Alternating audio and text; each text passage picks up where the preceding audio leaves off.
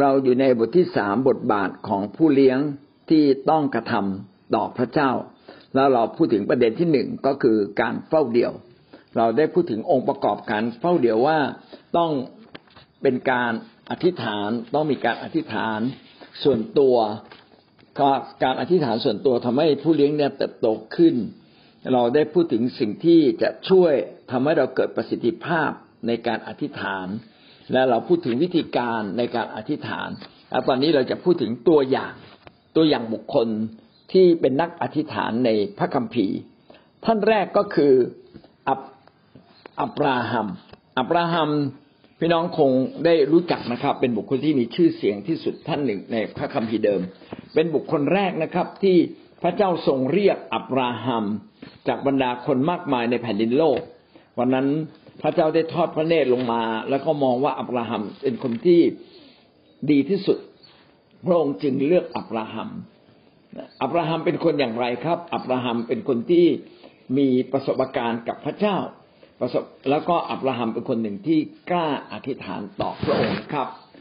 ในยกตัวอย่างในปฐมกาลบทที่สิบแปดข้อสิบเจ็ด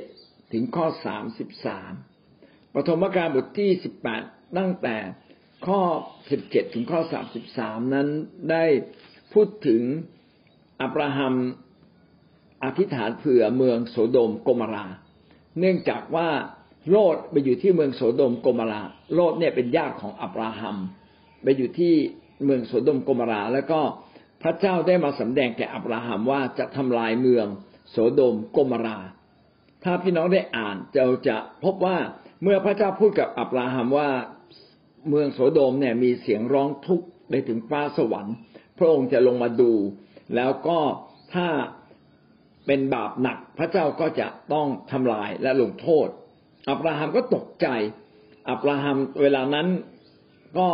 ทูลขอจากพระเจ้าเลยว่า พระเจ้าถ้ามีคนอยู่ห้าสิบคน คนดีสักห้าสิบคน พระเจ้าจะทำลายเมืองนี้ไหมและพระเจ้าก็สัญญาว่าถ้ามีคนชอบทำ ห้าสิบคนพระองค์จะไม่ทำลายเมืองนี้ อับราก็ชักมั่นมั่นไม่มั่นใจว่ามันจะถึงห้าสิบคนไหมก็ลดมาเรื่อยเลยนะลดลดลดลดจนถึงลดเพียงสิบคนต่อรองมาเรื่อยบอกพระเจ้าถ้ามีสิบคน พระเจ้าจะทำลายเมืองนี้ไหมพระเจ้าก็บอกว่าถ้ามีคนชอบทำสิบคน พระเจ้าจะไม่ทำลายเมืองนี้ พระเจ้าจะไม่ทำลายคนดีกับคนชั่วในเวลาเดียวกัน อับราฮัมก็ ดีใจ แต่พี่น้องครับในเมืองโสโดมนั้น ปรากฏว่ามีคนที่เชื่อพระเจ้าเพียงไม่กี่คนเอง ยังไม่ถึงสิบคนเลย และพระเจ้าก็ทำลายเมืองนี้นะครับ ถ้าเรามีโอกาสได้ศึกษาชีวิตของอับราฮัม พี่น้องจะพบว่าอับราฮัมเนี่ยเป็นคนที่มีความเชื่อ แล้วก็พระเจ้าให้ออกจากเมืองที่อยู่อาศัยของเขาเขาก็ออกจากเมืองนั้น ไปอยู่เมืองอื่นเลยนะครับ ยังไม่รู้ว่าไปเมืองไหน แต่อับราฮัมก็ไป มีความเชื่อมั่น พระเจ้าสัญญากับอับราฮัมว่าเขาจะมีลูกจะมีพงพันธุ์ดวงดาวมากมายดังท้องฟ้า ในท้องฟ้า อับราฮัมก็ โอ้อายุเจ็ดสิบห้าแล้ว ภรรยาก็เป็นหมันอายุหกสิบห้าแต่พระเจ้าสัญญาว่าจะมีลูก อับราฮัมก็เชื่อในพระเจ้าและความเชื่อ ที่มั่นคงในพระเจ้าแบบเนี้ยพระเจ้าก็ถือว่าอับราฮัมเนี่ยเป็นคนชอบธรรม เพราะว่านี่คือคำสัญญาของพระเจ้าว่า ใครก็ตามที่เชื่อในพระองค์ พระเจ้าถือว่าเขาเป็นคนชอบธรรมอับราฮัมก็เป็นคนหนึ่งที่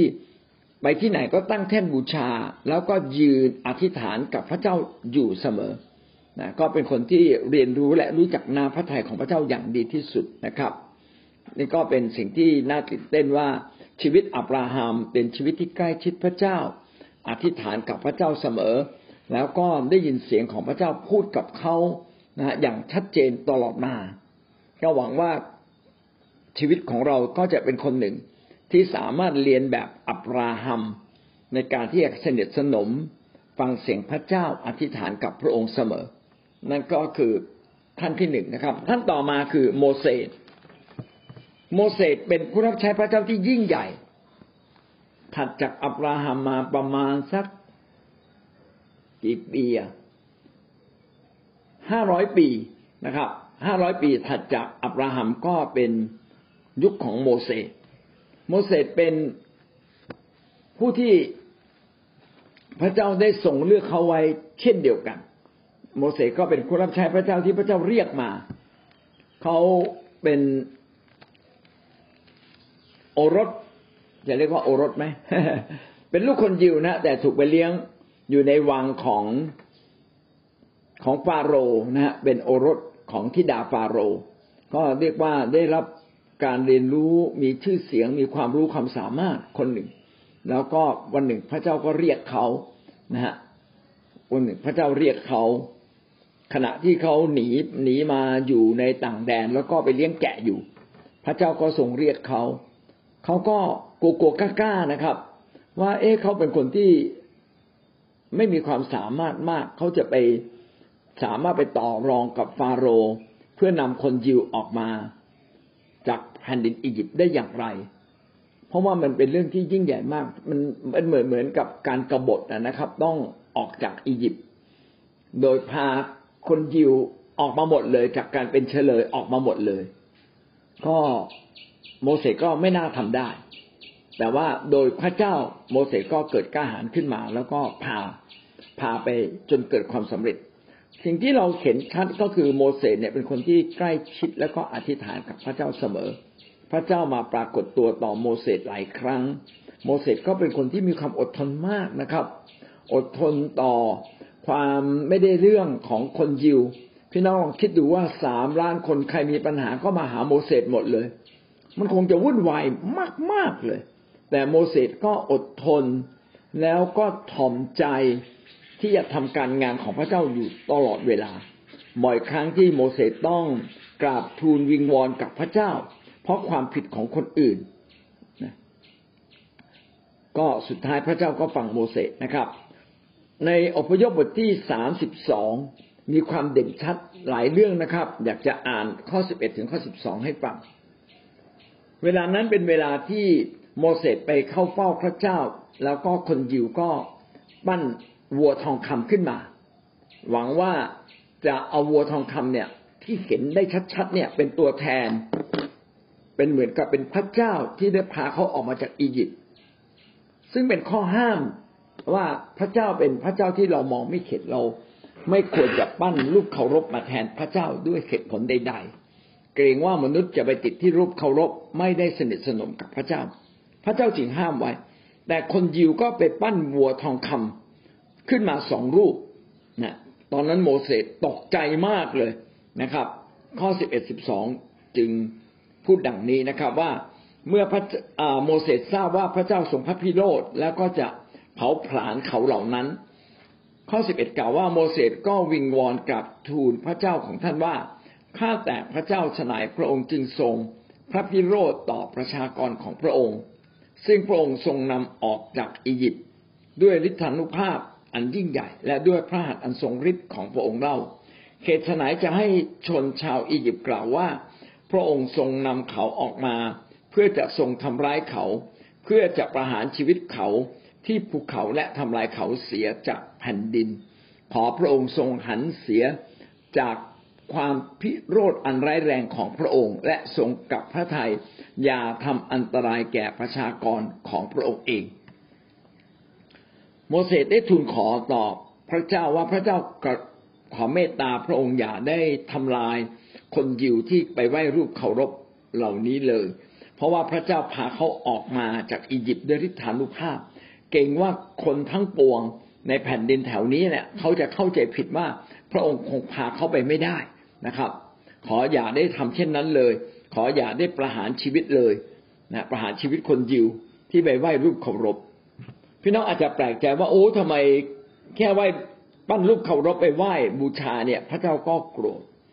โกรธเพราะว่าพระเจ้าเนี่ยสำแดงฤทธิ์เดชอย่างชัดเจนสิบประการก่อนที่จะพาเขาออกจากอียิปต์มีภัยพิบัติสิบประการกับคนอียิปต์แล้วพระเจ้าก็พาเขาข้ามทะเลแดง ขณะที่เขาเดินข้ามทะเลแดง ทะเลแดงเนี่ยแหวกออก เขาน่าจะเห็นปลาที่แหวกว่ายอยู่สองข้างทาง แล้วเขาได้เห็นคนอียิปต์เนี่ยจมน้ำตายมากมาย ความยิ่งใหญ่แห่งพระเจ้าปรากฏเขาอย่างชัดแจ้งต่อหน้าต่อตานะเขายังปฏิเสธนะต่อกฎเกณฑ์ที่พระเจ้าทรงให้ไว้ ก็เท่ากับเป็นการลบหลู่พระเจ้าอย่างรุนแรง พระเจ้าก็เสียใจนะครับ เสียใจว่า เราสำแดงความยิ่งใหญ่ถึงเพียงนี้ทำไมจึงไปไหว้หัวทองคำทำไมไม่กราบบูชาพระเจ้านะพระเจ้าก็รู้สึกโกรธว่าช่วยผิดคนหรือเปล่าแต่โมเสสก็ทูลวิงวอนจน พระเจ้าก็เห็นเห็นเห็นคำอธิษฐานความจริงใจของโมเสสและเห็นเนื้อหาที่โมเสสอธิษฐานอย่างมีสติปัญญา พระเจ้าก็เลยยกโทษให้กับคนยิว เหล่านั้นที่ทำผิดต่อพระองค์ เราจะเห็นว่าโมเสสเนี่ยไม่ได้อธิษฐานเผื่อตัวเอง แต่โมเสสอธิษฐานเผื่อประชาชน คนจำนวนมากในเวลานั้น และพี่น้องจะเห็นว่าจิตใจที่เป็นนักอธิษฐานนั้น เกิดจากจิตใจที่มีความเป็นผู้เลี้ยง ห่วงใยแกะของพระเจ้า ห่วงใยแกะของพระเจ้าจึงทำให้โมเสสสามารถอธิษฐานด้วยความจริงใจ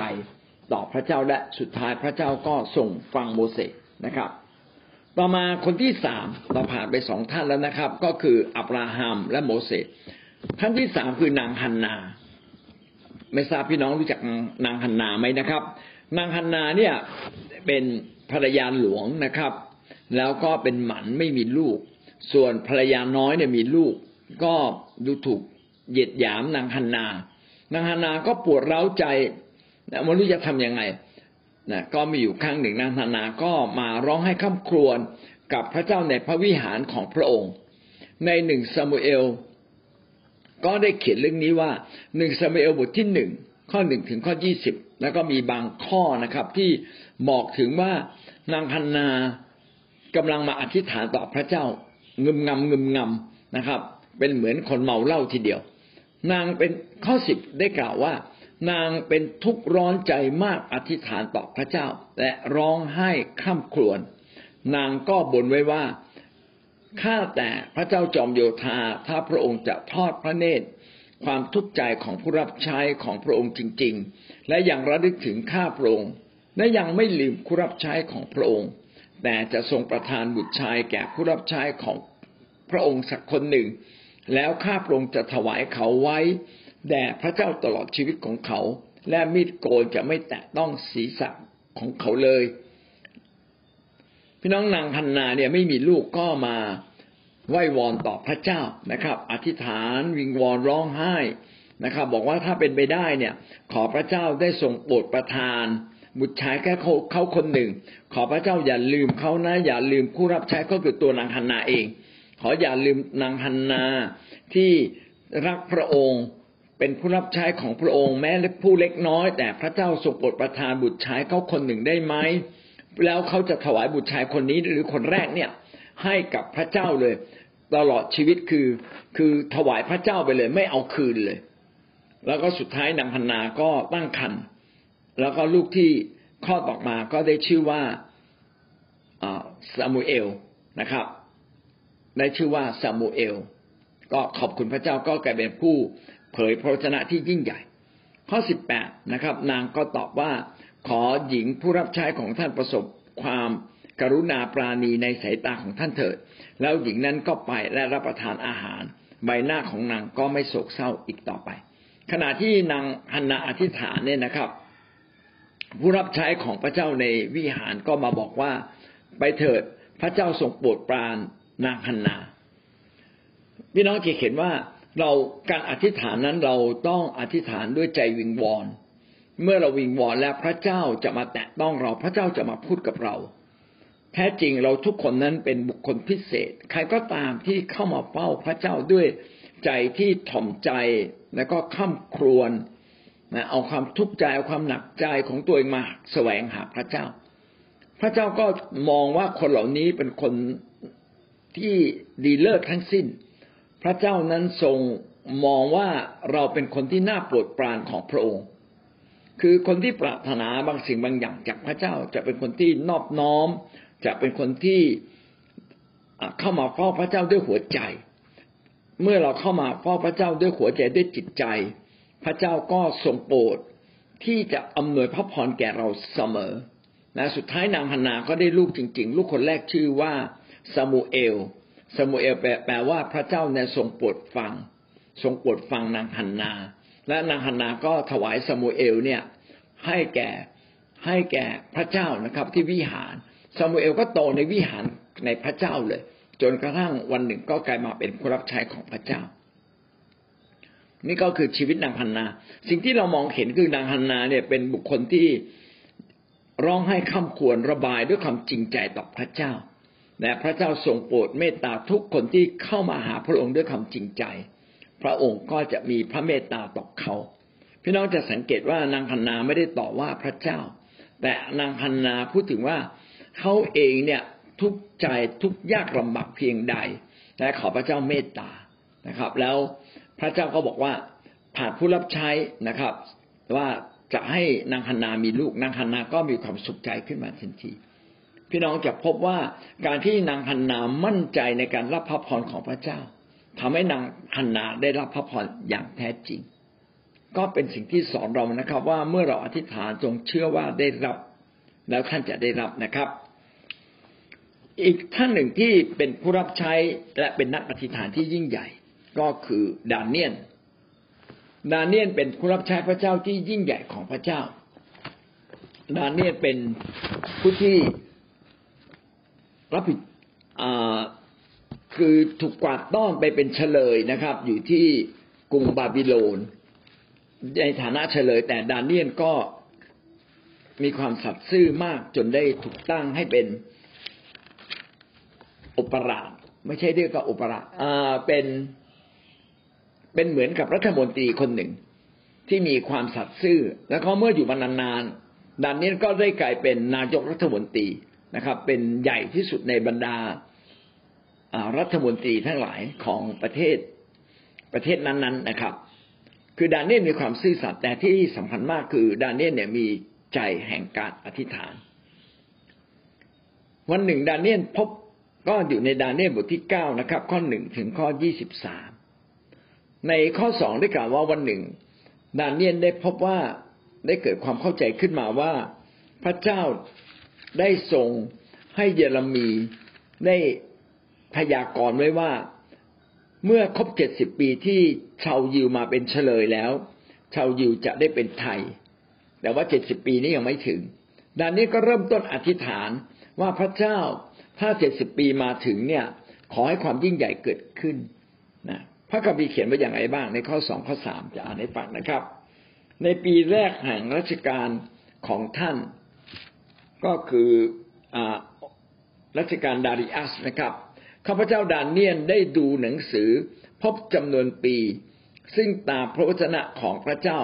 ที่ทรงมีถึงเยเรมีผู้เผยพระวจนะจะต้องผ่านพ้นไปก่อนสิ้น วันกรุงเยรูซาเล็มร้างเปล่าคือจำนวนเจ็ดสิบปี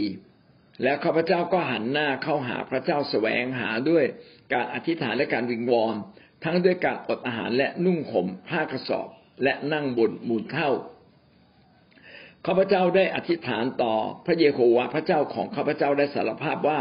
ข้าแต่องค์พระผู้เป็นเจ้าพระเจ้าผู้ใหญ่ยิ่ง และน่าสะพึงกลัว ผู้ทรงรักษาพันธสัญญา และความรักมั่นคงต่อผู้ที่รักพระองค์ และรักษาพระบัญญัติของพระองค์พี่น้องจะเห็นว่าเมื่อดาเนียลทราบว่าในหนังสือผู้เผยพระวจนะเยเรมีได้พูดถึงกำหนดเจ็ดสิบปี ว่าชาวยิวจะได้กลับไป ก็เท่ากับว่าเขาก็ตกใจเลยว่า โอ้ยแล้วคนยิวมาเป็นมาเป็นทาสของคนต่างด้าวนี่เขตเป็นเพราะว่าความบาปผิดแน่นอนเลยเขาจึงเข้ามาอธิษฐานวิงวอนและสารภาพความผิดบาปของคนยิว ของคนยิวทั้งหมดเลย แล้วก็อธิษฐานแบบสารภาพแบบข้ามควรนะขอพระเจ้าอย่าได้กริ้วนะครับ ขอคำอธิษฐานนี้ มาถึงพระเจ้าขอวันหนึ่งพระเจ้าจะทอแสงกลับมาสู่คนยิวทั้งสิ้นทั้งปวง นี่คือคำอธิษฐานที่เขียนไว้ในดาเนียลบทที่เก้าและพระเจ้าก็เสด็จมาเยี่ยมเยียนดาเนียลจริง ๆ พี่น้องดาเนียลเป็นผู้ที่มีความฉลาดอย่างมาก และเป็นคนที่มีความซื่อสัตย์อย่างยิ่ง ราชการในเมืองบาบิโลนจนเปลี่ยนมาเป็นเปอร์เซียนั้นน่ะ มีการค้นล้มมีการเข่งฆ่า แย่งชิงกันเป็นกษัตริย์ แต่ว่าดานเนียนคือผู้รับใช้พระเจ้าที่ถูกตั้งไว้เป็นอภิรัฐมนตรีของของของอาณาจักรนั้นตลอดมาเลย หลายชั่วอายุคน เพราะความสัตย์ซื่อของท่าน และที่ท่านสัตย์ซื่อท่านก็ต้องเผชิญกับปัญหามากมาย คือมีคนที่กันแกล้งท่าน มีคนไม่พอใจท่าน แต่ว่าพระเจ้าก็ ปกป้องดานนิ่นเสมอนะครับ เช่นมีการออกกฎหมายว่าห้ามอธิษฐานต่อพระอื่นๆนอกจากกษัตริย์เท่านั้นดานนิ่นก็ไม่ได้สนใจดานนิ่นก็อธิษฐานต่อพระเจ้า จนถูกจับได้ ว่าดานนิ่นอธิษฐานต่อพระอื่นเขาก็เลยเอาไปใส่ไว้ในถ้ำสิงปรากฏว่าพระเจ้าก็ปิดปากสิงดานนิ่นก็ไม่ได้เป็นไรเลยไม่ตายเลย กษัตริย์ก็เลยรู้เลยว่าพระเจ้าเนี่ยสถิตอยู่กับดานเนียน จัดการฆ่าคนที่มาจับดานเนียน ใส่ร้ายดานเนียนนะครับ คือจับผิดดานเนียนนะครับ เอาคนเหล่านั้นตายแทนเลยพี่น้องเห็นว่า ดานเนียนนั้นไม่ได้ใช้อาวุธไปต่อสู้กับใคร แต่ดานเนียนเนี่ยใช้ชีวิตที่ใกล้ชิดพระองค์ ชีวิตที่ยอมจำนนแล้วก็อธิษฐานบอกพระเจ้า พระเจ้าก็ใช้เขาอย่างมากเลย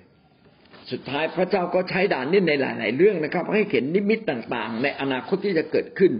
ถ้าพี่น้องจะเรียนเรื่องยุคสุดท้ายก็ต้องอ่านในพระธรรมดานเนียน เพราะว่าดานเนียน พระเจ้าทรงใช้เขียนพระคัมภีร์เกี่ยวกับยุคสุดท้ายไว้ด้วย ดังนั้นเราจะเห็นเลยว่า ชีวิตที่อธิษฐานเมื่อรู้จักน้ำพระทัยพระเจ้า และพยายามเดินตามวิถีทางของพระองค์ในความชอบธรรมทำให้ดานเนียนนั้นถูกยกขึ้นสูง นะครับ เป็นหนึ่งในผู้เผยพระชนะที่ยิ่งใหญ่ ของพระคัมภีร์ทีเดียว นั่นคือบุคคลที่สี่บุคคลที่ห้าเอาละครับ ยิ่งใหญ่กว่าใครเลยก็คือพระเยซูคริสต์ผู้ทรงเป็นพระเจ้าที่ลงมาเกิดเป็นมนุษย์ เราจะรู้ได้อย่างไรว่า พระเยซูเป็นนักอธิษฐาน ก็มีมากมายในพระคัมภีร์ แต่อยากจะยกพระคัมภีร์ในยอห์นบทที่สิบเจ็ดถ้าเราอ่านพระคัมภีร์ในยอห์นบทที่สิบเจ็ด พี่น้องจะพบว่าทั้งบทเป็นบทแห่งการอธิษฐานของพระเยซูคริสต์เป็นทั้งหมดในการอธิษฐานนะครับ พระเยซูอธิษฐานเพื่อสาวก ขอความเป็นน้ำหนึ่งใจเดียวกันเกิดขึ้นนะระหว่างพระองค์กับพระเจ้าและสาวกกับพระองค์ ถ้าเราไปอ่านจะมีคำว่าน้ำหนึ่งใจเดียวกันพระที่ผมรวบรวมไว้นะครับ มีถึงหกครั้งด้วยกัน น้ำหนึ่งใจเดียวขอความเป็นน้ำหนึ่งใจเดียวกันนะครับ จะอ่านให้ฟังสักข้อ ข้อที่ยี่สิบสองสิบเจ็ดข้อยี่สิบสองนะครับ เกียรติซึ่งข้าเกียรติซึ่งพระองค์ได้ประทาน แก่ข้าพระองค์ ข้าพระองค์ได้มอบให้แก่เขา เพื่อเขาจะได้เป็นอันหนึ่งอันเดียวกัน ดังที่พระองค์กับข้าพระองค์เป็นอันหนึ่งอันเดียวกัน เฉพาะข้อนี้ก็มีคำว่าอันหนึ่งอันเดียวกันถึงสองครั้ง เป็นคำอธิษฐานที่พระเยซูปกป้องสาวกของพระองค์นะอยากให้เขาออกไปจากโลก แต่ให้เขาอยู่ในโลกนี้ ให้เขาพ้นจากมารร้าย ถ้าพระองค์ใช้ข้าพระองค์มาในโลกนี้อย่างไร ก็ขอพระเจ้าทรงใช้พวกเขาไปในโลกฉันนั้น โอ้มากมาย ขอบคุณพระเจ้าครับ เราจะเห็นว่า พระเยซูนั้นแม้เป็นพระเจ้าลงมาเกิดเป็นมนุษย์ พระองค์ก็ยังเป็นนักอธิษฐาน ถ้าขนาดพระเจ้าที่ในรูปร่าง พระเจ้าที่อยู่ในรูปร่างของมนุษย์อย่างอธิษฐานมาก เราทั้งหลายซึ่งเป็นมนุษย์แท้ๆเลย เป็นมนุษย์ที่มีความตกต่ำทางด้านจิตใจจิตวิญญาณ และเราจะอธิษฐานน้อยได้อย่างไร พระองค์นั้นเป็นนักอธิษฐานพระองค์อธิษฐานปกป้องสาวกของพระองค์ทุกคน และทรงโปรดให้พระเจ้าชำระเขาให้บริสุทธิ์ เพื่อให้ทุกคนได้วางใจในพระเจ้าและวางใจในพระเยซูคริสต์ให้เป็นน้ำหนึ่งใจเดียวกัน เราจึงเห็นว่าถ้าพระเยซูคริสต์อธิษฐานเผื่อฝูงแกะของพระเจ้าเราทั้งหลายก็ต้องเอาชื่อต่างๆของฝูงแกะของเราเนี่ยขึ้นมาอธิษฐาน อธิษฐานเป็นลำดับนะครับ เช่น หัวหน้าแคร์ก็ต้องอธิษฐานเผื่อพี่เลี้ยงที่รับใช้พระเจ้าร่วมกัน และอธิษฐานเผื่อแกะที่พี่เลี้ยงดูได้ดูแล และที่ตัวเขาได้ดูแล และบางครั้งเราก็ยังต้องอธิษฐานเผื่อเพื่อนผู้รับใช้ด้วยกัน สมมติสำหรับคนที่เป็นผู้นำระดับบนขึ้นมา ท่านต้องอธิษฐานเผื่อใครนะสมมติว่าผู้นำจังหวัดก็ต้องอธิษฐานเผื่อผู้นำอำเภอ ผู้นำอำเภอและทีมงานของอำเภอ อธิษฐานเผื่อ อย่าให้มีความทุกข์ใจหนักใจที่ไม่อธิษฐานเผื่อนะครับ ต้องอธิษฐานเผื่อเขาเรื่อยๆเพื่ออะไรเพื่อคำทุกคำอธิษฐานของเราจะเกิดผล นี่ก็เป็นแบบอย่างการอธิษฐานของพระเยซู อีกท่านหนึ่งนะครับ ก็คือท่านเปาโล เปาโลก็เป็นผู้รับใช้พระเจ้าที่ยิ่งใหญ่ ไม่แพ้ใครเปาโลหลังจากที่ได้รู้จักกับองค์พระเยซูคริสต์ก็ลุกขึ้นมาอธิษฐานอย่าง ตั้งใจอย่างมากเลยเปาโลได้อธิษฐานเผื่อทั้งลูกแกะอธิษฐานเผื่อคิดจักที่เปาโลได้ไปไปประกาศไว้เผื่อผู้นำในคิดจักที่อาจารย์เปาโลตั้งไว้อาจารย์เปาโลเป็นอัครทูตอัครทูตคือผู้ที่มีความชำนาญในการก่อตั้งคิดจักแล้วก็อาจารย์เปาโลก็สร้างผู้นำไว้มากมาย สร้างผู้นำไว้มากมายนะครับเดี๋ยวนะครับ แป๊บเดียวอาเมนครับเอเฟซัสบทที่หนึ่งข้อสิบห้าถึงข้อสิบเก้าเอเฟซัสบทที่หนึ่งข้อสิบห้าถึงสิบเก้าพี่น้องจะพบว่าอาจารย์เปาโลได้อธิษฐานเผื่อคริสตจักรและก็ผู้นำได้เขียนไว้ดังนี้นะครับเหตุฉะนั้นครั้นข้าพเจ้าได้ยินว่าท่านทั้งหลายได้วางใจ ในพระเยซูเจ้า และท่านรักธรรมิกชนทั้งปวงข้าพเจ้าจึงได้ขอบคุณขอบพระคุณเพราะท่านทั้งหลายไม่หยุดเลย ในเมื่อข้าพเจ้าอธิษฐานเผื่อท่าน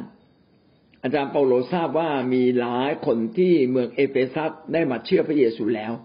อาจารย์เปาโลก็ไม่หยุดที่จะอธิษฐานเผื่อเขา แสดงว่าต้องอธิษฐานทุกวันแน่นอนนะ อธิษฐานเผื่อเขา และทุกครั้งที่เปาโลอธิษฐานเผื่ออาจารย์เปาโลก็อธิษฐานแบบนี้นะครับนะในข้อสิบเจ็ดสิบแปดได้เขียนไว้ข้าพเจ้าอธิษฐานว่าขอพระเจ้าแห่งพระเยซูคริสต์เจ้าของเรา คือพระบิดาผู้ทรงพระสิริทรงโปรดประทาน ให้ท่านทั้งหลายมีจิตใจ อันประกอบด้วยสติปัญญา ประจักษ์แจ้งในความรู้ถึงพระองค์ ขอให้ตาใจสว่างของท่านสว่างขึ้น เพื่อท่านจะได้รู้ว่าในการที่พระองค์ทรงเรียกท่านนั้น พระองค์ได้ทรงประทานความหวังอะไรแก่ท่าน รู้ว่ามรดกของพระองค์สำหรับธรรมิกชนนั้น มีสง่าราศีอันอุดมบริบูรณ์เพียงไรและรู้ว่าฤทธานุภาพอันใหญ่ของพระองค์มีมากยิ่งเพียงไรสำหรับเราทั้งหลายที่เชื่อตามอำนาจพระกำลังและฤทธานุภาพอันใหญ่ยิ่งของพระองค์ถ้าเราดูเนื้อหาที่อาจารย์เปาโลอธิษฐานพี่น้องจะพบว่า สิ่งที่อาจารย์เปาโลอธิษฐาน อาจารย์เปาโลไม่ได้อธิษฐาน ให้เขาทำมาหากินดีนะครับ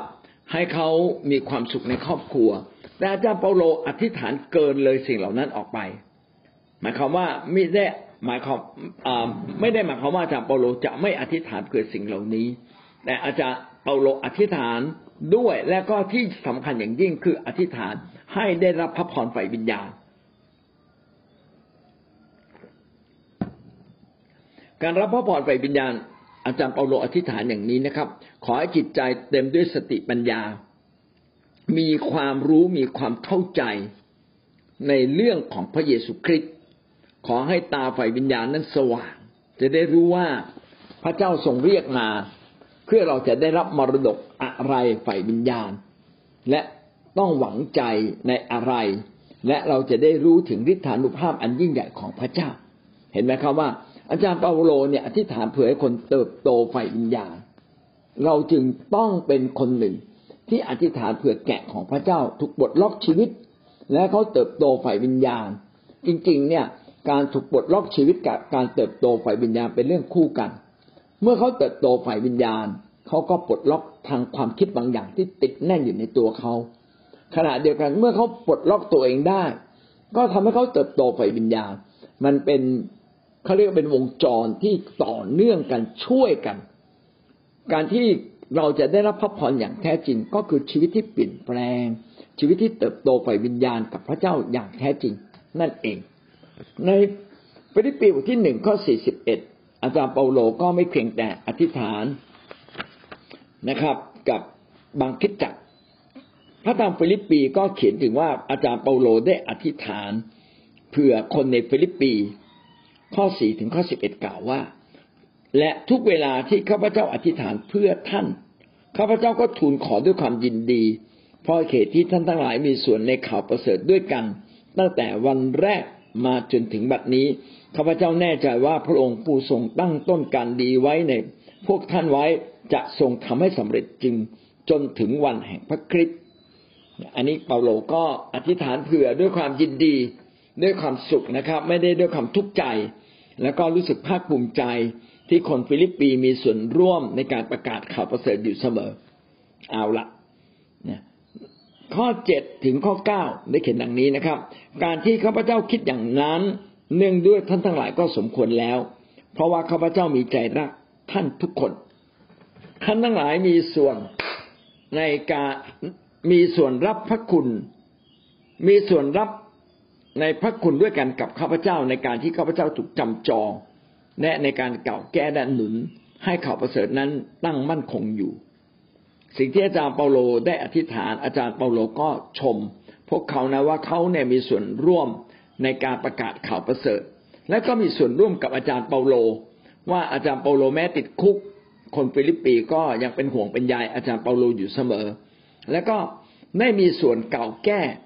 หนุนให้ข่าวประเสริฐตั้งมั่นคงอยู่ คือหลังจากที่มีการประกาศข่าวประเสริฐแล้วก็มีบางคนประกาศข่าวประเสริฐในทางผิดเพี้ยนออกไป เช่นต้องเข้าสุนัตก่อนจึงจะเป็นคริสเตียนที่แท้นะแล้วคนฟิลิปปีเนี่ยไม่ใช่คนยิวนะส่วนใหญ่ก็เป็นคนต่างชาติ ดังนั้นเขาเขาก็ไม่เห็นด้วยนะครับ ก็ต้องคือในพระวจนะของพระเจ้าก็ชัดเจนนะครับ ว่าเราอะไม่ต้องเข้าสุนัต คนต่างชาติไม่ต้องเข้าสุนัตอาจารย์เปโลก็ได้ชมพวกเขาว่า พวกเขาก็ได้พยายามยึดข่าวประเสริฐที่ถูกต้องของพระคริสต์เพราะเราทั้งหลายรอดก็โดยความเชื่อ ไม่ใช่โดยพยายามเข้าสุนัตถ้าเราจะเห็นว่าตั้งแต่ข้อเก้าถึงข้อที่สิบเอ็ดนะครับ ท่านจะพบเลยนะครับว่าเปาโลอธิษฐานเผื่อแล้วก็ตรงจุดมากเลย และข้าพเจ้าขอให้ท่าน ขอให้ความรักของท่านจำเริญขึ้น เห็นไหมนี่เป็นเป็นพระพรฝ่ายวิญญาณนะครับว่า อยากให้คนคริสอยากให้คริสเตียนที่เมืองฟิลิปปีได้เติบโตในความรัก เติบโตในความรู้และวิจารณญาณทุกอย่าง คือเรื่องความคิดเนี่ยเป็นเรื่องใหญ่ เราต้องอธิษฐานให้ความคิดของผู้เชื่อเนี่ย เติบโต ให้เขามีจิตใจแห่งการรักคน ยกโทษคนง่าย ไม่มองคนอื่นในแง่ร้าย แต่มองคนอื่นในแง่ดี เมื่อมีปัญหาก็อดทนต่อผู้คนนะครับ พร้อมกับความรู้และวิจารณญาณความรู้ก็คือความรู้ในพระวจนะความรู้ในพระเจ้า แต่ที่สำคัญมากในนี้ได้พูดถึง ผมก็ไม่ได้เห็นที่อื่นเขียนนะที่นี่ เฉพาะในในฟิลิปปีบทที่หนึ่งข้อเก้าได้เขียนไว้ก็คือ พร้อมกับวิจารณวิจารณญาณ วิจารณญาณก็คือการการคิดเป็นนะครับ คิดอย่างรอบคอบอะไรถูกอะไรผิดอะไรดีอะไรไม่ดี อะไรคือเสียงพระเจ้าอะไรคือไม่ใช่เสียงพระเจ้า มีวิจารณญาณพิจารณานะครับ อะไรดีอะไรดีกว่าอะไรดีที่สุด นี่คือวิจารณญาณวันหนึ่งเมื่อเราเติบโตขึ้นความรักอย่างเดียวไม่พอนะครับ ต้องมีความรู้หลักความจริง และยังต้องพินิจพิจารณาเป็นด้วย ข้อสิบได้กล่าวว่า เพื่อท่านทั้งหลายจะสังเกตว่าสิ่งใดประเสริฐที่สุด เมื่อเรามีวิจารณญาณเราก็จะรู้ว่าอะไรดีที่สุด เช่นผมรับใช้พระเจ้ามาหลายปีเนี่ยทำมันได้ดีทุกอย่างนะได้เทศนาได้ดูแลคนได้ดูแลคิดจักร แต่ว่าสิ่งที่ดีมาก และบางทีเราละเลยไป คือการใกล้ชิดพระเจ้า เออ ผมก็คิดว่าเฮ้ยการใกล้ชิดพระเจ้า เป็นส่วนหนึ่งที่ดีมากที่ เป็นเสาที่ยังไม่แข็งแรง ก็กลับมาเสริมเสานี้ให้แข็งแรง พอเสริมเสานี้แข็งแรงอย่างอื่นๆ ก็แข็งแรงตามไปด้วย สิ่งใดประเสริฐที่สุดก็คือความรอดการแก้ชิดพระเจ้านะครับ เพื่อท่านจะได้เป็นคนบริสุทธิ์ และไม่เป็นที่ตำหนิในวันแห่งพระเยซูคริสต์จะได้เป็นคนที่บริบูรณ์ด้วยความชอบธรรม ซึ่งเกิดขึ้นในพระเยซูคริสต์เพื่อถวายเกียรติและความสรรเสริญแด่พระเจ้า การที่เรามีความรัก มีความรู้มีวิจารณญาณ และแยกแยะได้ว่าเราควรจะทำสิ่งใดดีที่สุด สิ่งเหล่านี้เพื่ออะไรครับ เพื่อเราจะเป็นคนบริสุทธิ์ ไม่มีที่ตำหนิเลย บริสุทธิ์ก็คือแยกไว้ เพื่อชีวิตเราจะถูกแยกไว้เพื่อพระเจ้า แยกออกจากคนบาป แยกออกจากโลก เรายังอยู่ในโลกสัมพันธ์กับโลก แต่โลกไม่เป็นตัวเรานะเราก็ไม่เป็นแบบโลก คือเราถูกแยกไว้เพื่อพระเจ้าแม้เราอยู่ในโลกนี้ และดำเนินชีวิตอย่างถูกต้องในทุกเรื่องเพื่อเราจะบริสุทธิ์ชอบธรรมนะไม่ทำบาปไม่ทำผิดใด ๆเลย เป็นต้นนะครับ เพื่อเราจะได้เป็นชีวิตเราจะเป็นที่ถวายเกียรติพระเจ้าจะเขียนว่าสิ่งเหล่านี้เป็นสิ่งที่คริสเตียนทำยาก อะไรที่ทำยากแต่เมื่อเราอธิษฐาน สิ่งเหล่านั้นก็จะบังเกิดขึ้นนะครับ ก็หวังว่าเราจะได้เห็นแบบอย่าง ในพระวจนะที่อาจารย์เปาโลเนี่ยอธิษฐานเมืองเพื่อ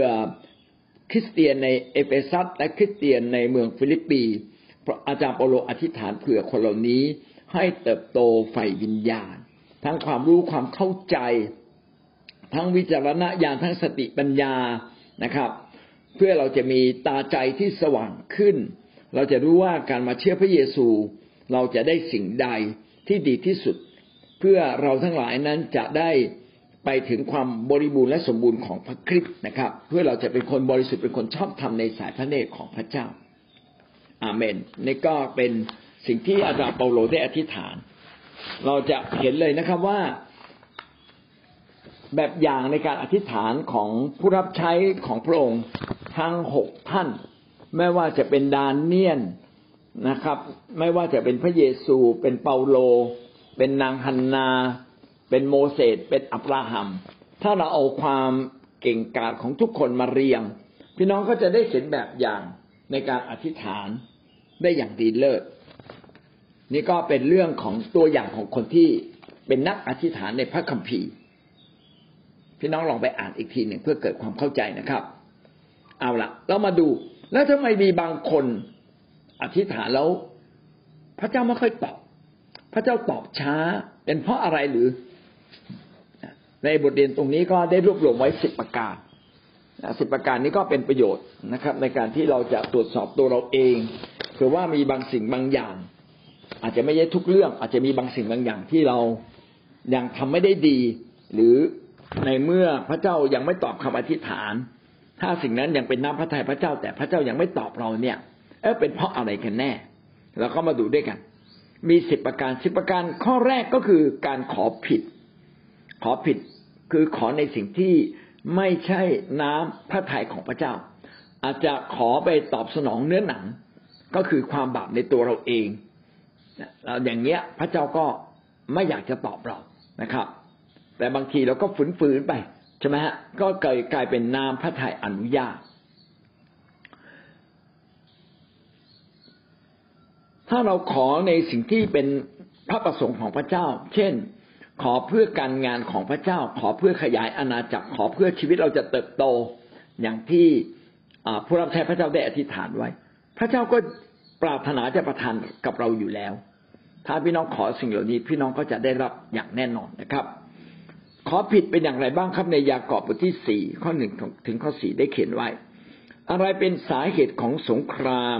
และอะไรเป็นสาเหตุของการทะเลาะวิวาทกันในพวกท่านไม่ใช่กิเลสตัณหาของท่านหรือที่ท่านที่ทำให้ท่านต่อสู้กัน ท่านทั้งหลายอยากได้แต่ไม่ได้ท่านก็ฆ่ากัน ท่านโลภแต่ไม่ได้ท่านก็ทะเลาะและทำสงครามกัน ท่านไม่มีเพราะท่านไม่ได้ขอ ท่านขอและไม่ได้รับ เพราะท่านขอผิดหวัง เพื่อไปสนองกิเลสตัณหาของท่าน คนทุจริตเอ๋ยไม่ไม่รู้หรือว่าการเป็นมิตรกับโลกนั้นเป็นศัตรูกับพระเจ้าเหตุฉะนั้นผู้ใดใคร่เป็นมิตรกับโลกผู้นั้นก็ตั้งตัวเป็นศัตรูกับพระเจ้า ขอผิดฮะ คือจริง ๆ แล้วเนี่ยเมื่อเราอยู่ในโลกเราก็จะเป็นต้องมีเครื่องใช้ไม้สอยต้องมีเงินทอง แต่อันที่เรารักเงินทองกับการมีเงินทองนี้ไม่เหมือนกันนะครับ การรักในเงินทองก็คือจับเจ้าจดจอ อยู่แต่เรื่องเงินเงินทองทองนะครับ อยากจะรวยมองความรวยเป็นเรื่องที่ใหญ่ที่สุด ถ้าเรามองความรวยเป็นเรื่องใหญ่ ใหญ่มาก ๆ เท่ากับว่าเรากำลังเป็นมิตรกับโลก การเป็นมิตรกับโลกก็ตรงกันข้ามกับพระเจ้า เพราะว่าพระเจ้าบอกว่า อย่ารักเงิน ให้เงินเนี่ยอยู่ในมือ แต่มันอย่าตกลงมาในใจ ถ้าตกลงไปในใจ เราจะกลายเป็นคนรักเงิน เราต้องชนะเรื่องการรักเงิน แม้เราท่านจะมีนิสินมากมาย แต่การรักเงินก็จะทำให้ท่านเนี่ยปวดร้าใจอย่างมาก แต่ถ้าท่านเชื่อในพระเจ้าดำเนินชีวิตอย่างมีสติปัญญา พระเจ้าก็มีวิธีการแก้ไขนี้สินของเรา อย่างแน่นอน ดังนั้นสิ่งที่สำคัญมากก็คือให้เรารักพระเจ้ามากกว่ารักเงินทอง ถ้าเรารักเงินทองมากขอเพื่อเงินทองขอเพื่อกิเลสตัณหา ก็คือสนองตามความต้องการของเนื้อหนัง พี่น้องก็จะพบเลยว่า พระเจ้ามักจะตอบช้าและไม่ตอบ แต่พระเจ้ายังตอบเรา เพราะว่าพระเจ้ารักเราอยู่ ผมอยากจะบอกว่า ผมเคยเห็นคนจำนวนไม่น้อยที่เขาทำผิดบาปแล้วก็ขอผิดผิด แต่ด้วยความรักของพระองค์ พระเจ้าก็ยังส่งอารมณ์อรวยและบางคนเนี่ยพระเจ้าไม่ให้ก็ยังแถไปนะเพื่อจะ ทำบางสิ่งบางอย่างตามใจตัวเอง สุดท้ายเขาก็ต้องล้มลงเพราะความผิดของเขา แต่พระเจ้าก็ยังทรงเมตตานะครับ ยกโทษบาปอยู่เสมอ ก็อยากให้เราเนี่ยได้เข้าใจในสิ่งเหล่านี้ว่าพระเจ้ารักเรามากน้อยเพียงใดนะครับ อาเมน อย่าขอผิดนะครับ ขอผิดเราก็เดินทางผิดมันอาจจะหลงไปไกลเลย อาเมนครับ ข้อสองนะครับ ไม่เพียงแต่ขอผิดแรงจูงใจ ผิดหรือแรงจูงใจไม่ถูกต้อง แรงจูงใจคือขอเพื่ออะไรนะครับ เพื่ออะไรคือแรงจูงใจ มัทธิวบทที่หกข้อห้าถึงข้อแปดได้พูดถึงว่ามีคนสองคนมาอธิษฐานนะครับ แล้วพระเจ้าบอกว่า ก็คือการอธิษฐานแบบคนโอ้อวดกับอธิษฐานแบบคนที่สัตย์ซื่อ และถ่อมใจต่อพระเจ้า อ่านให้ฟังเลยนะครับ เมื่อท่านทั้งหลายอธิษฐานอย่าเป็นเหมือนคนหน้าซีใจคดเพราะเขาชอบยืนอธิษฐานในธรรมศาลาและตามถนน เพื่อจะให้คนทั้งปวงได้เห็นเราบอกความจริงแก่ท่านว่าเขาได้รับบำเหน็จของเขาแล้ว คือประเด็นตรงนี้ไม่ได้หมายความว่าอธิษฐานเพื่อให้คนเห็นเนี่ยไม่ได้นะครับ แต่อธิษฐานแบบที่เราไม่อวดให้คนอื่นมาชมเรา โอ้นี่เราอธิษฐานเก่งมาก เขาจะชมเราเป็นเรื่องของเขา แต่เราไม่ได้อธิษฐานเพื่อจะโอ้อวดตัวเราเอง เราอธิษฐานกับพระเจ้า คือสิ่งสำคัญคือเราอธิษฐานกับพระเจ้า ฝ่ายท่านเมื่ออธิษฐานจงเข้าห้องชั้นใน และเมื่อปิดประตูแล้วจงอธิษฐานต่อพระบิดาของท่านผู้ทรงสถิตในที่ลี้ลับ พระบิดาของท่านผู้ทรงเข็นในที่ลี้ลับจะโปรดประทานบำเหน็จแก่ท่าน แต่เมื่อท่านอธิษฐานอย่าพูดพล่อยๆ ซ้ำซากเหมือนคนต่างชาติกระทำเพราะเขาคิดว่าพูดมากหลายคำพระจึงจะโปรดฟัง อย่าทำเหมือนเขาเลย เพราะว่าสิ่งไรซึ่งท่านต้องการพระบิดาของท่านทรงทราบก่อนที่ท่านทูลขอแล้ว ในความจริงอันนี้ก็คือได้บอกเราว่า ถ้าพี่น้องอธิษฐานด้วยแรงจูงใจอยากจะโอ้อวด อันนี้เป็นเรื่องที่ผิด อันนี้เป็นเรื่องที่ผิดนะครับ พระเจ้าไม่พอพระทยัย อย่าโอ้อวดว่าเราเก่งเราดีกว่าคนอื่น เมื่อเราอธิษฐานทุกครั้งให้เราสำนึกเสมอว่าเรากำกำลังอธิษฐานต่อพระเจ้า เป็นการอธิษฐานต่อพระเจ้า ในนี้ก็บอกว่าเข้าห้องชั้นใน จริง ๆ ท่านจะห้องชั้นในหรือจะอยู่อธิษฐานร่วมกับพี่น้องก็ได้ ไม่ผิดนะครับ แต่การอธิษฐานนั้นเราต้องอธิษฐานกับพระเจ้า ในนี้จึงบอกว่า ถ้าท่านไปอธิษฐานกับพระเจ้าในที่ลี้ลับ ไม่ใช่ อธิษฐานกับพระเจ้าเป็นการส่วนตัวปิดประตู และพระเจ้าในที่ลี้ลับก็อยากทรงโปรดได้ยิน ทรงโปรดประทานบำเหน็จตรงนี้ไม่ได้หมายความว่าทุกคนเนี่ยต้องมีห้องขังส่วนตัวเล็ก ๆ เพื่อเราจะอธิษฐาน แต่กำลังบอกเราว่าทุกครั้งที่เราอธิษฐานนั้น ขอให้เราอธิษฐานกับพระเจ้า ลึกกับพระเจ้าเป็นการส่วนตัวนั่นเอง นะครับ มีถ้อยคำบางคำที่ขออธิบายเผื่อพี่น้องจะเกิดความเข้าใจ ถ้าเราอธิษฐานวิงวอนซ้ำๆๆเนี่ยได้ไหมเพราะว่าข้อเจ็ดได้เขียนไว้ว่า แต่เมื่อท่านอธิษฐานอยากพูดพ่อยๆ ซ้ำซากเหมือนคนต่างชาติกระทำเพราะเขาคิดว่าพูดมากหลายคำพระจึงโปรดฟัง อย่าทำเหมือนเขาเลย เพราะสิ่งใดที่ท่านต้องการพระบิดาของท่าน ทรงทราบก่อนที่ท่านทูลขอ ถ้าเรามั่นใจในพระเจ้าพี่น้องก็อธิษฐานคำสองคำก็พอ แต่ถ้าเราไม่มั่นใจท่านทุกข์ใจ ท่านก็สามารถวิงวอนกับพระเจ้า สามารถมาระบายความทุกข์เหมือนนางฮันนาไม่มีลูก ก็มาระบายความทุกข์ใจกับพระเจ้า เหมือนกรณีที่ดาวิดเนี่ยทำผิดแล้วพอสำนึกผิด ก็อธิษฐานข้าควรสารภาพแล้วสารภาพอีก หรือเห็นไหมดานเนียนดานเนียนเนี่ย อธิษฐานยาวมากเลยนะครับ ในบทที่เก้าอะขอพระเจ้ายกโทษให้กับคนยิว คนยิวได้ผิดต่อพระองค์ได้ไว้รูปเคารพได้ทำสิ่งที่ไม่ถูกต้องทำสิ่งที่ไม่ชอบทำเขาไม่ได้อธิษฐานคำเดียวนะครับ ดังนั้นเราจะเห็นว่าอะไรก็ตามที่เป็นการอธิษฐานด้วยใจ ทุกคำที่เราอธิษฐานด้วยใจ พระเจ้าทรงโปรดฟังแต่ในข้อเจ็ดข้อแปดที่เราพูดตะกี้นี้ ได้พูดถึงว่าถ้าเราอธิษฐานขอส่วนตัว เราวิงวอนแต่ขอส่วนตัวอยู่นั่นแหละทำไมไม่ไม่ไม่คิดบ้างเลยเหรอนะทำไมไม่ขออย่างอื่นบ้าง ที่มันเป็นพรแก่คนจำนวนมาก บางทีเราห่วงใยส่วนตัวเรามากไปไงนะครับเกรงว่าพระเจ้าจะไม่ได้ยินนะเราก็ขอแล้วขออีกขอแล้วขออีกนะพระเจ้าก็บอกว่า อืม ขอคำเดียวพระองค์ก็ได้ยินแล้ว รงนี้ก็ทำให้ผมได้คิดอะไรบางสิ่งบางอย่างเหมือนกันนะครับ ว่าที่เขาคิดว่า แท้จริงทุกคำอธิษฐานของเราพระเจ้าฟังเรียบร้อยแล้ว ถ้าเราเป็นคนที่มีความเชื่อ เราก็อธิษฐานเพียงคำเดียวสองคำสามคำพระเจ้าก็ทรงโปรดได้ยินละพระเจ้าก็ตอบแล้ว พี่น้องเวลาพระเยซูอธิษฐานขอ ขอขนมปังและขอปลาที่จะขยายออกไปเพื่อเลี้ยงคน พระเยซูก็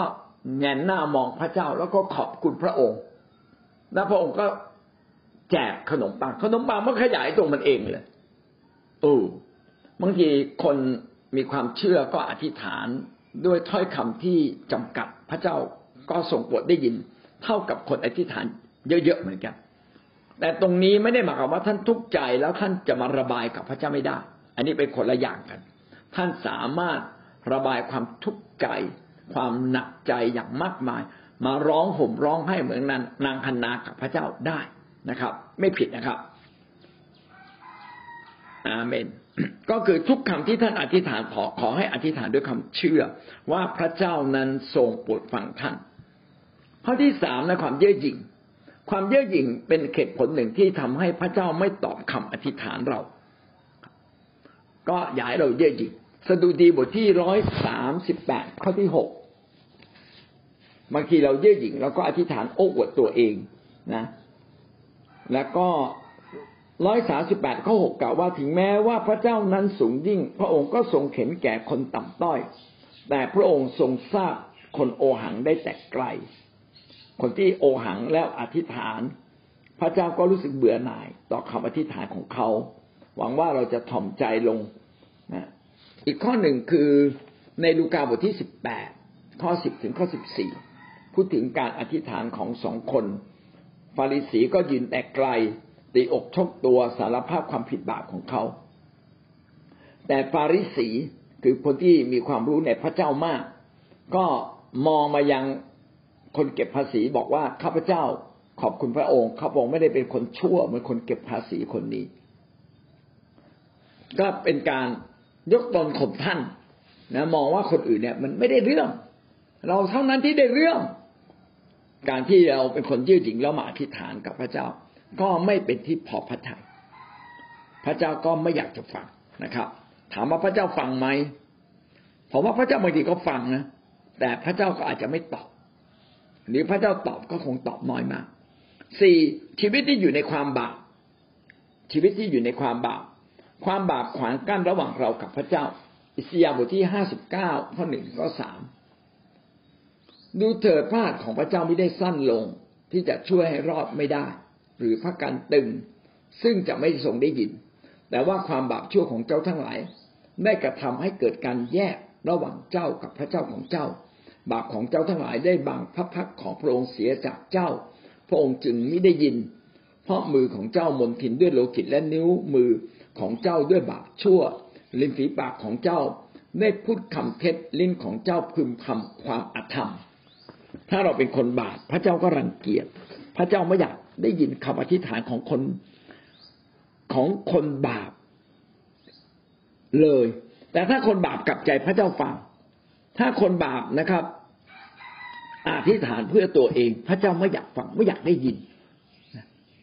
ทีนี้ เราจะรู้ได้ไงว่า ขณะที่คนบาปอธิษฐานเนี่ย อธิษฐานเพราะสารภาพบาปหรืออธิษฐาน เพราะอยากจะได้ได้ดีส่วนตัว พี่น้องครับถึงตรงนี้แหละเป็นการแยกแยะของพระเจ้าเราไม่รู้จริง ๆ แต่ผมรู้เลยนะว่า บางคนเนี่ยทำตัวไม่ดี พระเจ้ายังฟังเขาเลย ผมอยากให้เราทุกคนเนี่ย แม้เราทำผิดนะ แม้เราเป็นคนไม่ดี ก็จงอธิษฐานเถอะ เพราะการอธิษฐานเนี่ยไม่ใช่เพียงแค่ว่าพระเจ้าเนี่ยอวยพรและให้คำตอบกับคำอธิษฐานของเรา ขณะที่เราอธิษฐาน พระเจ้าสำแดงบางสิ่งบางอย่างแก่เรา เพื่อเราจะมองเห็นความผิดของเราด้วย การอธิษฐานจึงเป็นจุดเริ่มต้นที่ดี แม้เราเป็นคนบาปก็จงมาอธิษฐานต่อพระเจ้าเถอะ ผมก็เห็นคริสเตียนหลายคน หรือแม้แต่คนที่ไม่เป็นคริสเตียน พอเริ่มต้นอธิษฐาน พระเจ้าก็อวยพรเขา เพื่อเขา จะได้รับการเปลี่ยนแปลงชีวิต คือคนเราต้องได้รับความรักจากพระเจ้าก่อน เมื่อเขาได้รับความรักจากพระเจ้าถึงขนาดหนึ่ง เขาจึงจะเปลี่ยนแปลงชีวิต เราต้องได้รับพระพรจากพระเจ้าด้วยทำให้เรามีกำลังใจในการเดินกับพระองค์ ผมคิดว่าพระเจ้าใช้ทุกวิธีการทั้งความรักทั้งการตีสอน ทั้งการไม่ฟังเรา ทั้งการฟังเรา ทุกวิธีการเลย แต่ถ้าพี่น้องจะรับพระพรสารภาพบาปครับ ทิ้งบาป แล้วผมเลย ผมเชื่อมั่นเลยว่า ถ้าเรายิ่งทิ้งบาปคำปฏิฐานของเราก็จะไปถึงพระสวรรค์ได้ดียิ่งกว่าคนบาปทั้งหลายอาเมนนะครับ ต่อไปนะครับ ก็คือความโกรธ ความโกรธและไม่ให้อภัย ความโกรธและไม่ให้อภัยก็เป็นบาปชนิดหนึ่ง ถูกไหมครับทำให้เราเมื่อนั้นไม่สามารถที่จะเข้ามาใกล้กับพระเจ้า ในเวลาเราโกรธเนี่ย สิ่งที่อยู่ในใจคือความโกรธ มันไม่ได้มีคำอธิษฐานอะไรเลย จริง ๆ อะ เรา คือเราต้องสนใจอะก็แล้วกันว่า ความโกรธและการไม่อภัยทำให้เราได้รับพระพรจากพระเจ้าน้อยลงจริง ๆ อาจจะไม่ถึงกับว่าพระเจ้าไม่ฟังเราเลยนะครับ แต่พระเจ้านั้นก็ พระเจ้าก็จะตอบเราน้อยมากเลย ถ้าเราเป็นคนที่ยังเป็นคนบาป และเป็นคนที่โกรธคนนั้นคนนี้ยังมีใจแห่งความเยื่อหยิ่ง พี่น้องก็จะพบเลยว่าบางครั้งเราอธิษฐานในเรื่องใหญ่ ๆ พระเจ้ามักจะไม่ตอบนะครับ จนกว่าเราจะมาถึงจุดแห่งการกลับใจมาระโกบทที่สิบเอ็ดข้อที่สิบสี่ถึงข้อที่สิบห้าเหตุฉะนั้นเราบอกท่านทั้งหลายว่า ขณะเมื่อท่านจะอธิษฐานพระเจ้าขอสิ่งใด จงเชื่อว่าได้รับท่านจะได้รับสิ่งนั้น เมื่อท่านยืนอธิษฐานอยู่ ถ้าท่านมีเขตกับผู้หนึ่งผู้ใด จงยกโทษให้ผู้นั้นเสีย เพื่อพระบิดาของท่านผู้ทรงสถิตในสวรรค์จะยกจะโปรดยกความผิดของท่านด้วย เมื่อท่านขอสิ่งใดพระเจ้าทรงทราบดีนะครับ พระเจ้าก็จะทรงโปรดให้กับท่าน ผมคิดว่าความเชื่อนะครับ ใหญ่กว่าความบาปเพราะว่าเราหลุดบาปเพราะความเชื่อ จริงไหมครับ เราเชื่อในพระเจ้า เราก็หลุดบาปเลย เหมือนโจรที่กังเขนเขาไม่ได้สารภาพบาปก่อนนะเขาเชื่อในพระเจ้าก่อน เมื่อเขาเชื่อมั่นในพระเจ้า พระเจ้าอย่าลืมข้าพเจ้าเมื่อพระองค์ไปฟ้าสวรรค์เขาก็หลุดออกจากบาปเลย การเชื่อในพระเจ้าทำให้หลุดจากบาป ดังนั้นเราอย่าบอกว่าความบาปขวางกั้นเรากับพระเจ้า แต่การที่เรายังติดอยู่ในความบาป รู้ว่าพระเจ้ายกโทษแล้วยังทำบาป รู้ว่าเราเป็นคนไม่ดี แล้วยังดำรงอยู่ในความไม่ดี พระเจ้าไม่พอพระทยัยแบบนี้พระเจ้าจะไม่ฟัง หรือถ้าฟังก็ฟังน้อยมาก ดังนั้นข้อนี้จึงเป็นสิ่งที่สอนเรานะครับ ให้เรายกโทษความผิดบาปของคนอื่นก่อนเพื่อพระเจ้าจะฟังเรามากยิ่งขึ้น ต่อไปรากขมขื่นในชีวิต ถ้าท่านมีรากขมขื่นรากขมขื่นคือบางสิ่งที่เก็บแฝงไว้ในใจแล้วไม่ได้ให้อภัยมานานแล้ว ก็คือตรงกับข้อห้าเหมือนกัน แต่ว่าอะไรที่มันขมขื่นในใจ พระเจ้าจะไม่ค่อยฟังนะครับ ถามว่าแล้วคนขมขื่นอธิษฐานแล้วพระเจ้าไม่ฟังทุกเรื่องไหมก็ไม่ใช่นะครับ แม้ท่านขมขื่นในบางเรื่อง แต่เวลานั้นขณะที่ท่านอธิษฐานไม่ได้ขมขื่นพระเจ้าก็ส่งโปรดฟังท่าน แต่ผมบอกได้แล้วว่าความโกรธความขมขื่นความบาปความยิง แรงจูงใจที่ไม่ถูกต้องทุกอย่างขวางกั้นระหว่างเรากับพระเจ้า อาจจะขวางไม่หมดเพราะเพราะท่านเป็นคริสเตียน เพราะท่านเป็นคริสเตียนพระเจ้าอาจจะ มองข้ามความผิดบาปของท่านบ้าง เพราะว่าพระเจ้าอยากอวยพรท่าน ให้ท่านเนี่ยได้ทราบซึ้งถึงความรักของพระองค์ แต่พระองค์จะไม่ทำแบบนี้อยู่ตลอดเวลา พระองค์จะมีบางเวลาที่พระองค์จะไม่ฟังเราเลย แต่ถ้าท่านขอในสิ่งที่ยิ่งใหญ่ ผมบอกได้เลยว่าท่านต้องชำระชีวิตให้บริสุทธิ์จริง ๆ เพื่อท่านจะรับสิ่งที่ยิ่งใหญ่ แต่ท่านนั้นขอสิ่งเล็ก ๆ น้อยๆนะซื้อปลาทูตัวหนึ่งตัวไหนดีพระเจ้าครับพ ระเจ้าตอบท่านนะครับ เออแต่ท่านขอสิ่งที่ยิ่งใหญ่พระเจ้าจะไม่ตอบ เพราะอะไร เพราะว่าพระเจ้ามีพระคุณอยู่ทุกเวลาในชีวิตของเรา ไม่ใช่ยุคเดิมนะครับ ที่เอาเรื่องความผิดเป็นเรื่องใหญ่ ยุคนี้คือยุคพระคุณดังนั้นรับพระคุณแล้วกลับใจนะครับ กลับใจแล้วรับพระคุณ ขอให้ในเป็นวงจรที่สำคัญ สิ่งที่ผมสอนนี้อาจจะไม่ตรงกับในสิ่งที่เรา อ่านมากนักทีเดียว แต่ผมบอกด้วว่านี่คือประสบการณ์ที่ผมเห็นจริง ๆ ตลอดชีวิตในการเดินกับพระเจ้า ผมเห็นพระเจ้าตอบคำอธิษฐาน แม้กับคนบาปครับ ตอบคำอธิษฐานแม้กับคนไม่ดีครับ แต่ว่าพระเจ้าอยากให้เขาเปลี่ยนในที่สุด แต่ผมเชื่ออย่างนี้นะครับ ว่า ถ้าหากว่าเวลาที่เขาโกรธอยู่ในเวลานั้นนะแล้วเขามาอธิษฐานพระเจ้าไม่ฟังเขาขมขื่นแล้วอธิษฐานพระเจ้าไม่ฟัง ถ้าเขาโลภแล้วมาอธิษฐานพระเจ้าไม่ฟัง แต่ในขณะที่เขาอธิษฐานเขาไม่โลภเขาไม่ขมขื่นคือลืมความขมขื่นชั่วขณะ ลืมความโกรธชั่วขณะ พระเจ้าฟังฮีบูบทที่สิบสองข้อสิบห้าถึงข้อสิบเจ็ดนะครับ โดยเฉพาะข้อสิบห้ากล่าวว่าระวังให้ดี อย่าให้ใครเพิกเฉยต่อพระคุณของพระเจ้า อย่าให้รากมีรากขมขื่นงอกขึ้นมาทำความยุ่งยากให้ ซึ่งจะเป็นเขต ให้คนเป็นอันมากเสียไป อย่าเป็นอย่าให้ใครเป็นคนลามก หรือเป็นคนผิดธรรมะ เหมือนอย่างเอซาว ผู้ได้เอาสิทธิของบุตรคัวปีกนั้นขายเสีย เพราะเข็นแก่อาหารเพียงมื้อเดียว เพราะท่านทั้งหลายก็รู้อยู่แล้วว่า ต่อมาภายหลังเอซาวอยากได้พระพรนั้น เป็นมรดกเขาก็ได้รับคำปฏิเสธ เพราะเขาไม่มีขนทางแก้ไขเลย ถึงแม้ว่าได้กลับใจแสวงหาจนน้ำตาไหล ก็หวังว่าพี่น้องจะไม่ทำผิดนะครับ บางครั้งในเวลา อันพิเศษนั้น พระเจ้าก็อาจจะไม่อนุญาตหรือไม่อวยพรตามที่เราขอก็ได้ ผมเชื่อว่าพระเจ้าไม่ได้ไม่อวยพรเอสาวตลอดเวลา เพราะว่าพระเจ้าก็อวยพรเอสาวจนกระทั่งเอสาวเนี่ยเป็นพงพันธุ์ที่ยิ่งใหญ่ พระเจ้าอวยพรเอสาวเสมอ แต่ในเรื่องสิทธิบุตรขัวปีที่เขาปฏิเสธไปแล้ว พระเจ้าไม่ได้ให้เขารับสิทธิ ไม่ได้รับพระพรแบบสิทธิหัวปีอีก เพราะว่าเขาได้ปฏิเสธไปนะอันนี้ก็เป็นสิ่งที่เราต้องเรียนรู้จากพระเจ้าว่าบางสิ่งบางอย่าง พระเจ้าก็อวยพรบางสิ่งบางอย่าง ที่เป็นเรื่องใหญ่สำคัญสำคัญเนี่ยที่เราทิ้งสิทธิบุตรหัวปีเหมือนกับเราทิ้งทิ้งโบสถ์พี่น้องทิ้งผู้นำที่ดีที่สุดไปทำไม ทิ้งโบสถ์ที่ดีที่สุดที่สร้างท่านไปทำไม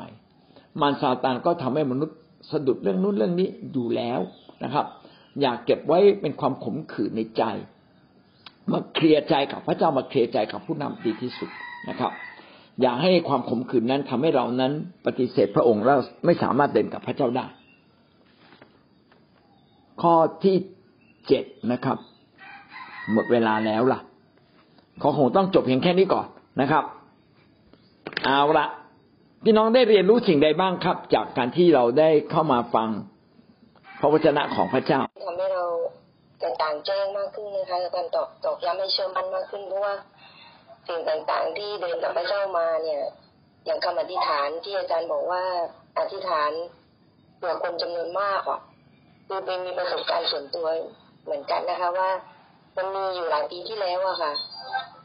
แต่ว่ามันเป็นเรื่องเรื่องแบบเป็นเรื่องธรรมดานะคะเรื่องแบบเอออยากดูหนังอะไรเงี้ย อยากดูหนังแล้วมีคนหนึ่งเขาอะ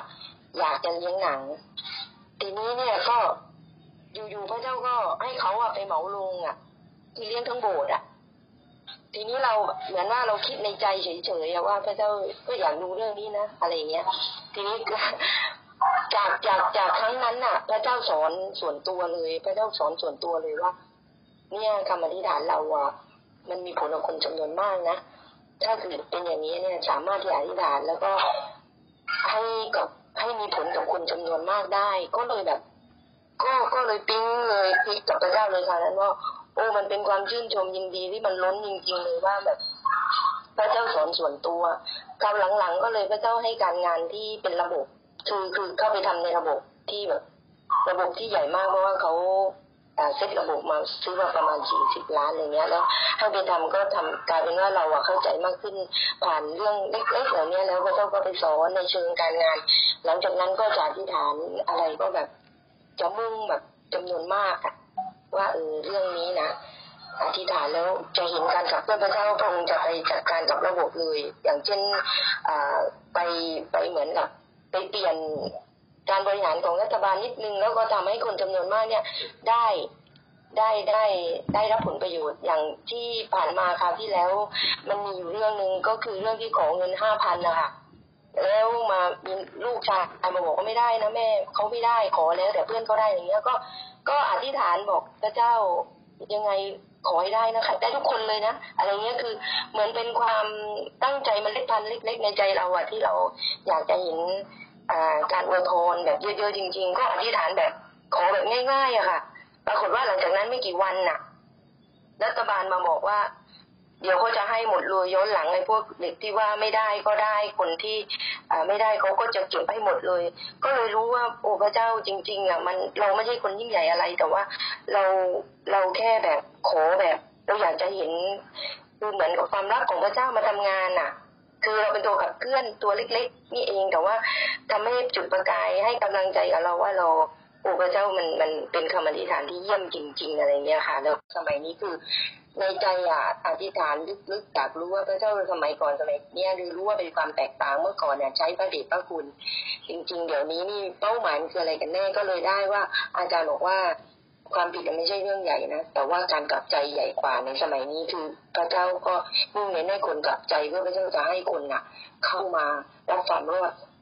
มากจริงๆไม่รู้ว่ามันจะเราจะต้องเน้นถูกให้ถูกจุดแล้วก็แล้วก็มีเป้าหมายที่ชัดเจนคือเป้าหมายนี้นี่เองอะค่ะ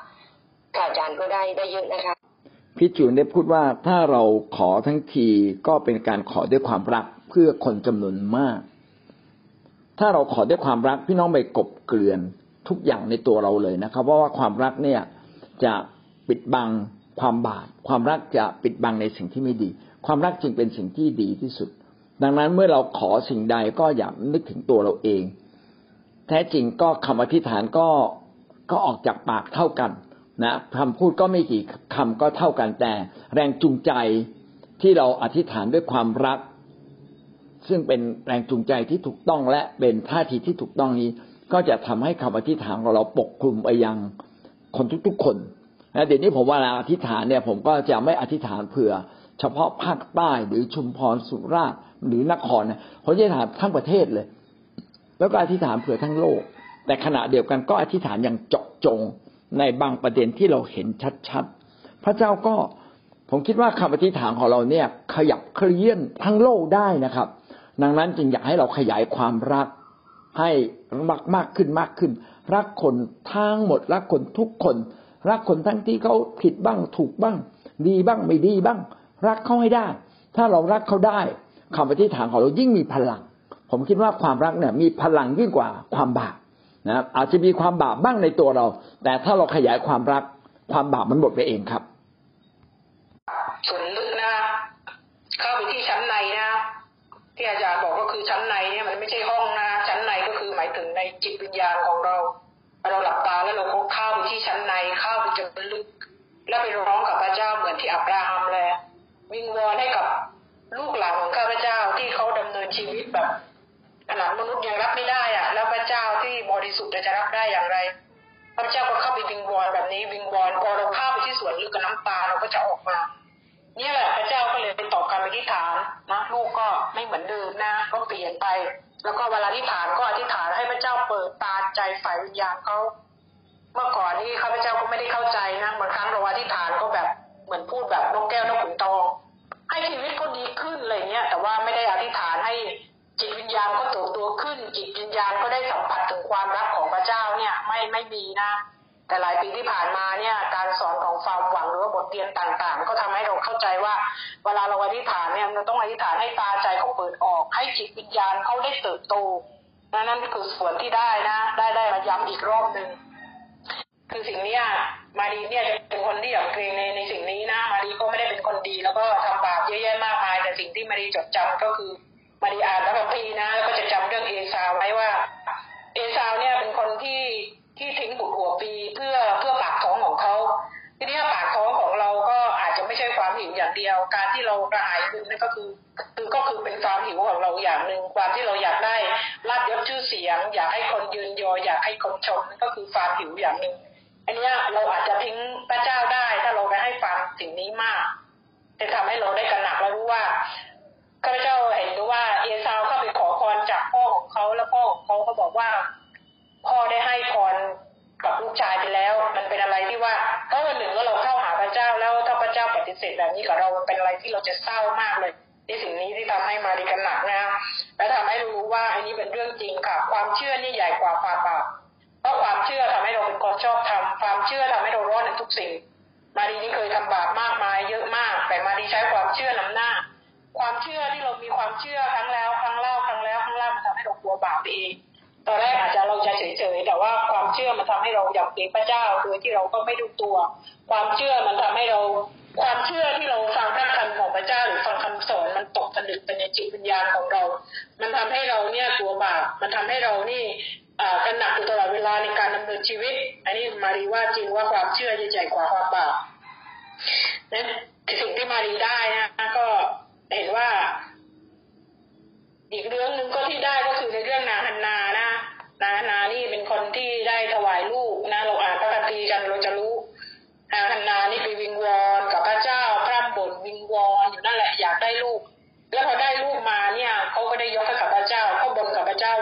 ได้ยกกับพระเจ้า ก็เห็นว่าพระเจ้าก็จะอวยพรเขาและลูกของเขาเนี่ยสิ่งนี้ค่ะ ที่ทำให้เราได้รู้ว่า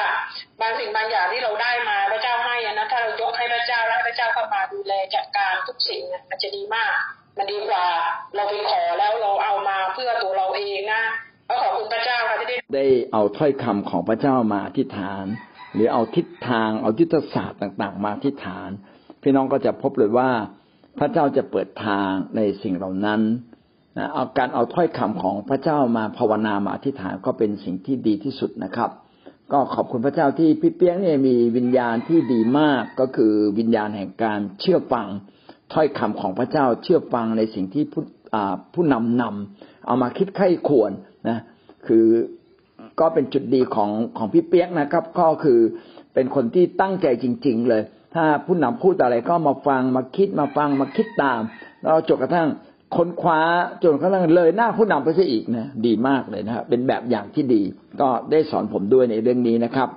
ครับ ในวันนี้เราจบเพียงแค่นี้นะครับ ขอพระเจ้าอวยพรพี่น้องทุกท่านครับ